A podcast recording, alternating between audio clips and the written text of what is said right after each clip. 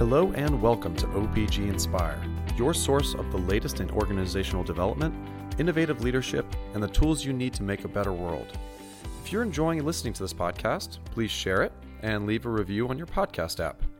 Today, our episode features an interview that I did over a month ago with Kaywin Feldman, an American archaeologist and director of the National Gallery of Art in Washington, D.C. Kaywin is the first woman ever to hold this position and has done so since March 2019. I was able to record this interview just prior to her transition from being president and director of the Minneapolis Institute of Art, where her innovative leadership fundamentally transformed how arts organizations can be run across the United States. Just a heads up, as she was on the move, my interview with Kaywin was done remotely, so you may notice a small drop in the sound quality at points. With that, I hope you enjoy the interview. Kaywin is a dynamic and inspirational leader, and it was a pleasure speaking with her. But I just wanted to start with you telling us a bit about where you have been recently and what you've been up to in all this recent transition. So I have um, two weeks left as the director of the Minneapolis Institute of Art, and will be um, on my way uh, to Washington D.C. to head up the uh, National Gallery of Art, which is a huge honor and um, an opportunity I'm extremely excited about. So it's been a an, a an, exciting time, but of course it's also bittersweet. I'm very sad to be leaving the Twin Cities and this incredible museum here, as well as the terrific staff. I will miss everyone so much. Now, this new job position sounds really exciting, but how different will it be from anything else that you've done before uh, in respect to your previous uh, positions? Yeah, that's a great question. Um, I've worked at this will be my fourth museum um, to run in my career, and have uh, so steadily worked at larger institutions. And so the uh, National Gallery of Art is um, significantly larger than um, MIA, but um, I think the difference that uh, I find most exciting and interesting is the fact that it's the nation's art museum and um, I'm looking forward to really exploring what does it mean to be the museum of our incredible um, nation and uh, how the museum can even build on the work it's already been doing to serve um, our country. Now, that is a really interesting concept because it seems that our nation is constantly changing. so, you know, what kind of vision have you been thinking about? Okay, well, I'm going to come into this new space uh, in a nation that you know, has a changing population, has a changing uh, uh, you know energy on, on it seems like on a day-to-day basis. Does the museum reflect that or does it reflect something bigger a higher ideal that we aim for? Yeah i think a, a couple of responses there. Um, you know the first being that you know my job is um, as soon as i arrive to learn the institution to understand the um, values of the institution the ways that the staff execute the mission on a daily basis and to hear more about the dreams and hopes of the staff and board and stakeholders. So I'm going to be spending my first um, at least six months intensively listening and asking questions and learning uh, so that I can figure out how I can best uh, lead the organization. But the second part of your question, I think, about a changing America is also um, terribly important and relevant. And I do a lot of public speaking and a lot of um, speaking to uh, other boards of uh, art museums around the country. And I don't give a single talk these days without talking about the changing demographics of America and um, particularly highlighting the state of, of around 2043 when we expect that America will be a majority people of color country and of course, that's already true in children under the age of 18. And how museums, what an incredible opportunity it is for museums, and um, and that it's an opportunity we have to all really embrace and be figuring out today because uh, 2043 will be too late.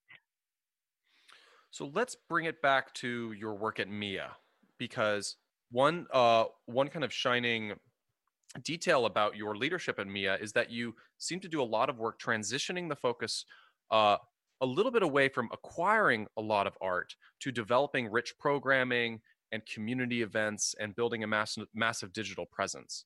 So, how did you lead the organization to do this, especially when you're working with more complicated factors like a board of trustees? Yeah, um, I have to, in full disclosure, um, admit that I am as acquisitive as any other museum director or curator, and that um, we have continued to to acquire great works of art for the collection. And it's great fun, and it's exciting and interesting. And one of the real joys of my job is to work with curators in um, researching and discovering these great objects. So, in full disclosure, we have continued to acquire quite actively okay, good, here good, at MIA. um, but um, but there is this larger point that um, I often think about is that the 20th century was really the time of growth for museums in America, and it's the the hundred years where we look at huge building campaigns, and here in Minneapolis we have a 500,000 square foot building that is actually six buildings all um, make up this one facility, and um, that all happened in a hundred years um, that we grew to that size. And our collection is now at 100,000 objects. And again, um, that represents 100 years worth of uh, growth. And I do believe that the 21st century is going to be all about what we do with these collections. And so the emphasis is going to move away from growth, from buildings and collections, to how we really engage our communities with these objects that we hold in trust. And I um, believe profoundly that art has always mattered to humanity, and you can go back to cave paintings to see that that's the case and that um, art will always be important to people. I don't ever worry about the art, the role of art diminishing. And so it's our job to really be able to think about these 21st century Americans who are also very different. They're different in their behavior, they're different consumers, they're different museum visitors than the people who came in the 20th century. And so it's up to museums to really sort of um, better understand those audiences and change and adapt. And um, so the um, we've had a great emphasis here at MIA on uh, programming and how to really connect the community with the collection. And I think uh, just one final example of this changed moment is that um, we had a very generous uh, patron who left us a bequest in his um, estate, and um, his um, father had helped found the uh, Minneapolis Institute of Art and had started by giving us this fantastic collection of Japanese art, which formed some of the basis of the great collection that we have today. And um, when um, this his son, this the patron that I worked with, was doing his estate planning, we talked a lot about the significant gift he wanted to make, and and we started off talking about an, an endowment for art acquisition, which is really the way we would have done it in the past, and the more we um, spoke about it, we ended up um, making this endowment fund a fund that the proceeds would be used to enhance the understanding and appreciation of Asian art, history, and culture. And I think that fund really reflects this change that we have this incredible collection. We don't have a, a really significant um, Asian population in um, the Twin Cities, and so um, we really want to think about how we can connect the collection, how we can help from little toddlers to senior citizens and program and really make sure that this collection is being used and understood and appreciated um, to its fullest. So it really does seem that eh, you know having the art and having and recognizing that it does have a role in our humanity and our history and the way that we understand culture um, all these factors are, are so important but it also seems that you uh, used uh, mia as a resource for the local community as well a place a center of cultural and community gathering. Um, tell me a little bit about the the thought process behind this. Yes um, so here um, in the twin cities we uh, don't receive a huge a tourist population especially this time of year with a couple of feet of snow outside and 10 degree temperatures and so um, our museum really is a museum that's focused on the community. And um, and when I first arrived here and um, did my first uh, strategic plan with the institution, I was able to really learn firsthand that the number one value of our museum is accessibility. We really care about people being able to come here with no barriers to enjoy and appreciate the collection at whatever level or um, type of collection they want to, to explore. And that, that this was so important to us that it really directed so much of our work. And we have free admission here, which is one demonstration of that accessibility, and I feel is vitally important to making art um, truly accessible and a part of a, a um, real community experience. But we also think about accessibility across the institution, certainly physical accessibility. I want to make sure that we are fully physically accessible to all of our visitors of all um, age ranges and, and abilities. Um, we think about it in terms of our didactics and interpretation and how we um, communicate the collection. And, um, and also, of course, with our programming and um, think about um, our role within the community. And then I think the sort of second response is how important it is to develop really authentic and long term collaborative projects. And museums, I think, too often in the past were, you know, we'd use this phrase outreach that we're going to go out and do things for other people.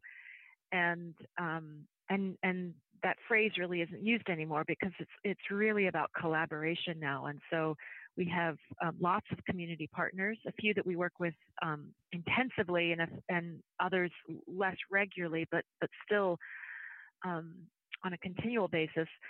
And, um, and we work together to think about the needs of our audiences and how we can actually um, leverage our resources and make a bigger impact by working together.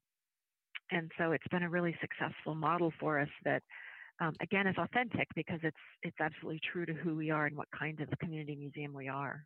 Now, when you are talking about accessibility, you know, one thing that springs to my mind is also cultural accessibility. Uh, Minneapolis has a diverse population, and you've been praised uh, in the way that you've developed programming to bring in communities like the immigrant community from Minneapolis to build trust and, and creating beneficial programs for, for, for everyone. Can you tell me a little bit about that work? Yeah, it's interesting. When I first moved here, um, the staff and I um, sort of struggled with the fact that our museum is really tucked in a neighborhood. So we're not in the center of downtown. And I used to look so enviously at the um, Walker Art Center, which is um, j- quite close to us and is a terrific museum. And they're located on a really busy street. And I used to envy their visibility on the busy street. And mm-hmm. as I came to understand our community and understand the neighborhood we're located in, I realized um, what an incredible asset and benefit it is that we're located in a neighborhood. We have people all around us who live here, who care about the, the streets, they care about the museum, they care about our immediate neighborhood. And, and of course, if you care about accessibility, taking the barrier of transportation away is the easiest way to make the museum accessible so people can just walk um, here from the from the neighborhood. And so um, we've really focused uh, a third of our current strategic plan is is really focused on better engagement with our actual neighborhood. And um, and our neighborhood is one of the most diverse in the twin cities. And specifically right around the museum we have a very large population of recent immigrants from somalia and um, and we have a large African collection. So it's been really exciting and and fun to engage with the community and um, uh, do programming. Um, we recently did a, an exhibition called "I Am Somali" with um, three Somali artists from our community, and um, it was great fun because one is an an elder in the community, one is sort of middle aged, and one was a really young woman and um, they they had three completely different perspectives, of course. And it was exciting to see their work in the community together. And of course, we had all of the text in both English and Somali. And uh, and so I think projects like that help to build the the trust and uh, participation with the community. And then I'm I am so proud of our our staff because um, we are just in the process now of um, creating a um, multi faith prayer and reflection room um, here at the museum. And um, of course, it's open to all, but it's also in recognition of the fact that we are in the middle of a com- community of Somalis who um, use the museum and come, and we want to make a special space available to them for regular uh, prayer times. And of course, we also have Somali staff members. Um, and um, and I, I, again stress that it's uh, it's open to everyone. But I think that's a case where there are a lot of museums that don't need to have a prayer room like that, but we do because we are in the midst of this community. Of course, I have to bring it back to the National Gallery of Art in this conversation. You know, we, I think, uh, in the United States, are constantly fighting against uh, certain stigmas against immigration and against immigrants. So, how do you turn this sort of experience that you've had at MIA into a more of a national dialogue?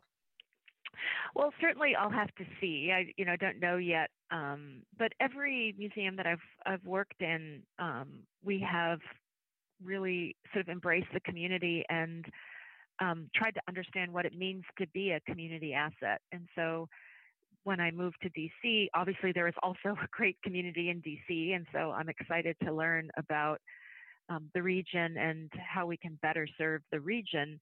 And then, um, as you say, I think that the National Gallery of Art is a place for um, national dialogue and these really interesting conversations about what it means to be an American in the 21st century.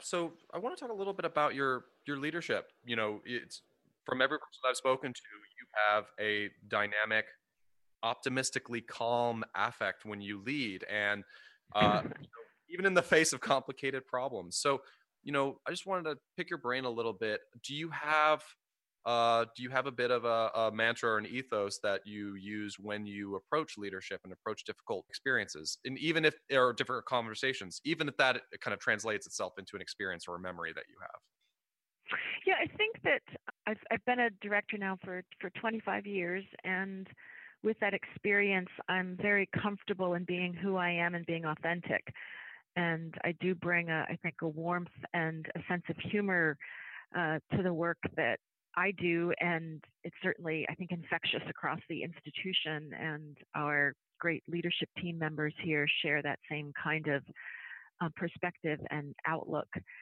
And um, I, I'm struck that I have two great loves. It's people and art, and uh, and my husband, of course, and cats.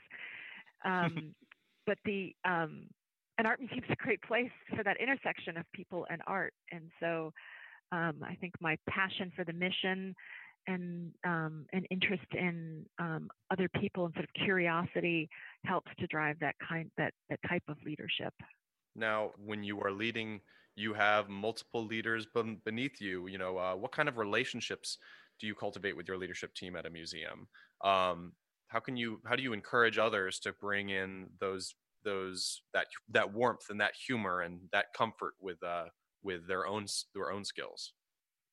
Yeah, I think one of the things that um, in all the museums that I've run that board members will say about me is that I hire really well, and I I think that I I I do hire well. It's never a perfect science, but um, I I'm good at at spotting talent and um, and I'm so proud and honored to work with the talent that we have here at MIA.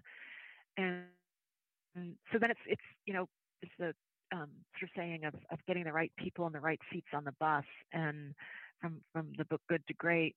And so getting the right people sort of first step, and then um, working to really understand their um, interests and abilities and um, strengths and, and weaknesses that we can work on together and then remain in constant conversation. And of course, I like to um, empower the team. Um, I'm, they know I think that I'm always available for a deep dive if they need counsel or uh, really have a, a, a, knotty problem that they want to um, unpack with me. But I'm also the first one to say, you know, I support your decision. Um, so it's that balance of being supportive and present, but also letting them run with uh, projects. Now, as a marketing guy, I have to give you big props. You're really prolific on social media. Uh, I love your Twitter account. And one of my favorite parts about it is that you give a wonderful behind the scenes look into the art world. Um, when you're unpacking some of the objects or you're getting ready to, to put up some sort of exhibit. And, uh, you know, it reminds me of how much more technology we're seeing in museums. It's not just pictures on the wall, but there's interactive exhibits. There's all kinds of cool virtual reality uh, that we're seeing. So, how important do you think this this kind of uh, engaging technology is for the work, especially when we're just often talking about static objects that are right there in front of you? Uh, is it a distraction or is it engaging people? Yeah, I'm of course a big fan of technology um, with the recognition that it is merely a tool and that that great work of art on the wall is the most important thing. And technology is just how we can help to um, track it, to uh, make it accessible, to um, uh, fuel curiosity uh, in our visitors. So um, I, I, I heard a talk a number of years ago by the um, uh, thought leader uh, Jaron Lanier, and um, he was giving advice to museum directors about uh, museums and technology. And I've never forgotten what he said, which is that museums should operate on three different levels simultaneously. And he really stressed that you you couldn't do one and not the other two. That that, that ha- you have to do all three simultaneously and he advocated for having what he called habitual technology. So in our world today, you know, Wi-Fi would be habitual technology. We have to make it accessible and easy for people. He said, have a space with no technology. You know, just take it away. Be really hard about it. And um, he, he was referring to appealing to the people who want to um, escape uh, escape stress, who uh, want to go to an analog world, and um, so an area of no technology. And then he said, have a place with really, really cutting edge technology. Don't invest in it. Work with, partner with your local university or somebody else, um, and that you have to do all three simultaneously. And um, we've taken that advice to heart here. And one of the high tech things that we've done um, is a three year partnership with 3M um, to do an art and technology prize and it's been a really rewarding experience where we invite proposals um, from um, what tend to be young smart geeks uh, to do a, an innovative kind of technology project here in the museum. Um, our latest one that we just unveiled is a really great puzzle room uh, that visitors can download the app and go through the galleries, and um, it's it's it's excellent. So um, so we do try to operate on those different levels and then also make the technology pervasive. So um, in our galleries, we want to make sure that the art is central in what you're really looking at. And we've moved the technology off the walls to iPads um, attached to comfy seating in the galleries. And so um, we want you to really look at that object, but if you have interest and curiosity, we want you to run with it. So we offer lots and lots of content and stories and videos and ways that you can sort of dive deep. But we also make that same content available on our website, recognizing that maybe you want to go home and digest and play around um, in your PJs in front of the fire. So um, we they try to think about technology um, as that that tool.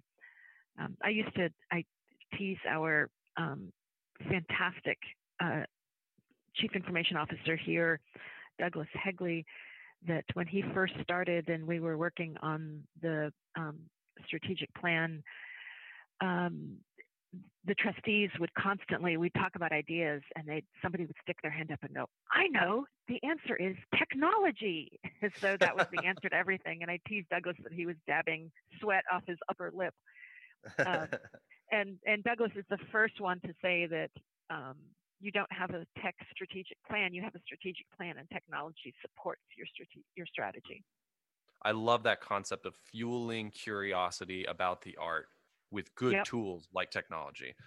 Yeah, that's a beautiful idea. Yeah, and and actually that leads me to another co- comment is, um, you know, frequently asked, um, particularly by the media, questions like, what will be, um, well, how much will museums change in the next 20 years? And my answer is always, um, you know, everything's going to change and nothing's going to change. And nothing's going to change because the, the work of art is sacred. It has an integrity that we will always show that work and allow it to have its own presence and power and um, impact. Um, it, it will be there for people. And if people want to just sit on that bench and spend 20 minutes enjoying it quietly by themselves, that will always be there and be an option. I'm certain of it.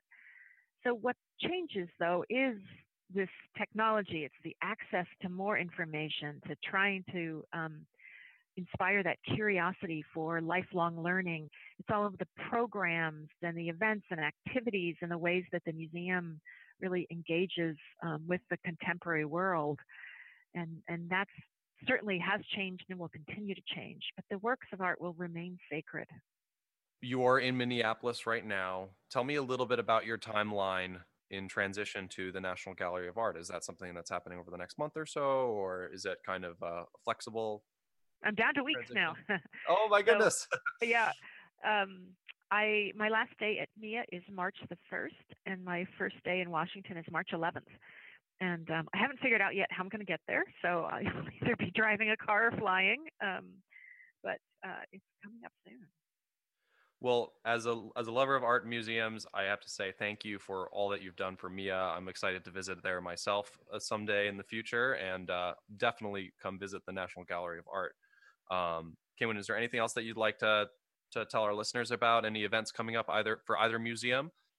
You know, I actually, I, I would love to um, just uh, mention two exhibitions that we're doing at MIA next year that I think um, hearken to, to the conversation that we've had and, and reflect some of our conversation.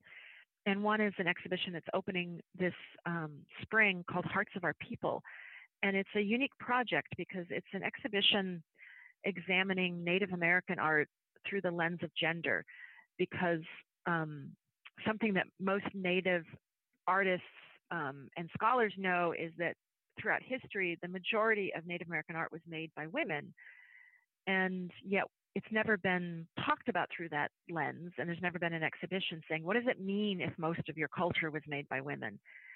And uh, so this is the first exhibition with that theme, but also the process because our curator, um, who's not a Native American, but she collaborated with a Native American artist named uh, Teri Greeves. And um, so Jill and Teri put together an advisory board of about 20 Native American artists and scholars from across the country and helped shape the show together. And again, I think it's really unique to, to do an exhibition out of a collaborative process.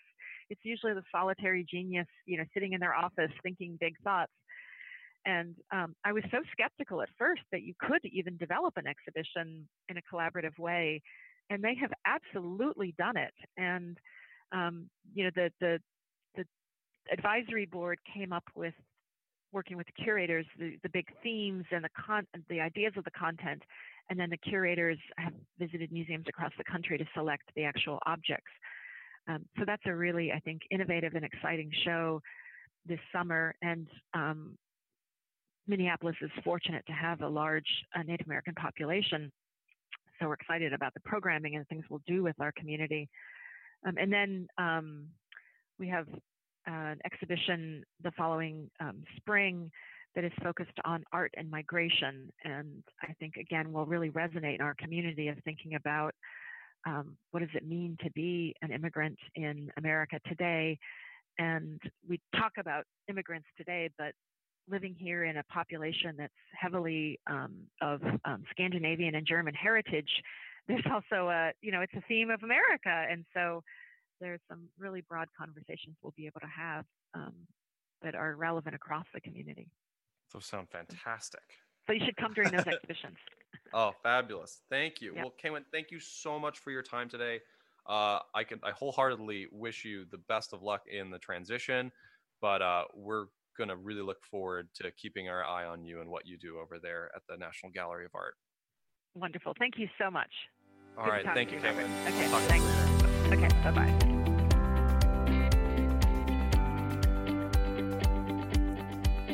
That was my interview with Kaywin Feldman, director at the National Gallery of Art in Washington, D.C. If you're in the area, I encourage you to visit the museum, which is open to the public and free of charge. One key concept that I took away from my interview with Kaywin was her idea of being an asset to your surrounding community and recognizing your community as an asset in return. Often we see businesses solely existing or utilizing a location without bringing initiatives that uplift the community around them and without asking themselves what it means to be a part of that community. Showing cultural accessibility and representation is important as it allows for businesses to collaborate with the local population and create a stronger ecosystem of people, families, and businesses. The more we fuel curiosity with open conversation, long term collaborative projects, and a true dedication to bringing a better community, the better the return will be for everyone involved. So, get started. Talk to the people on your street and see what they're up to. Who knows, maybe you'll find a person or a friend to join you on your next visit to the local museum. With that, this is Robert Roach, signing off.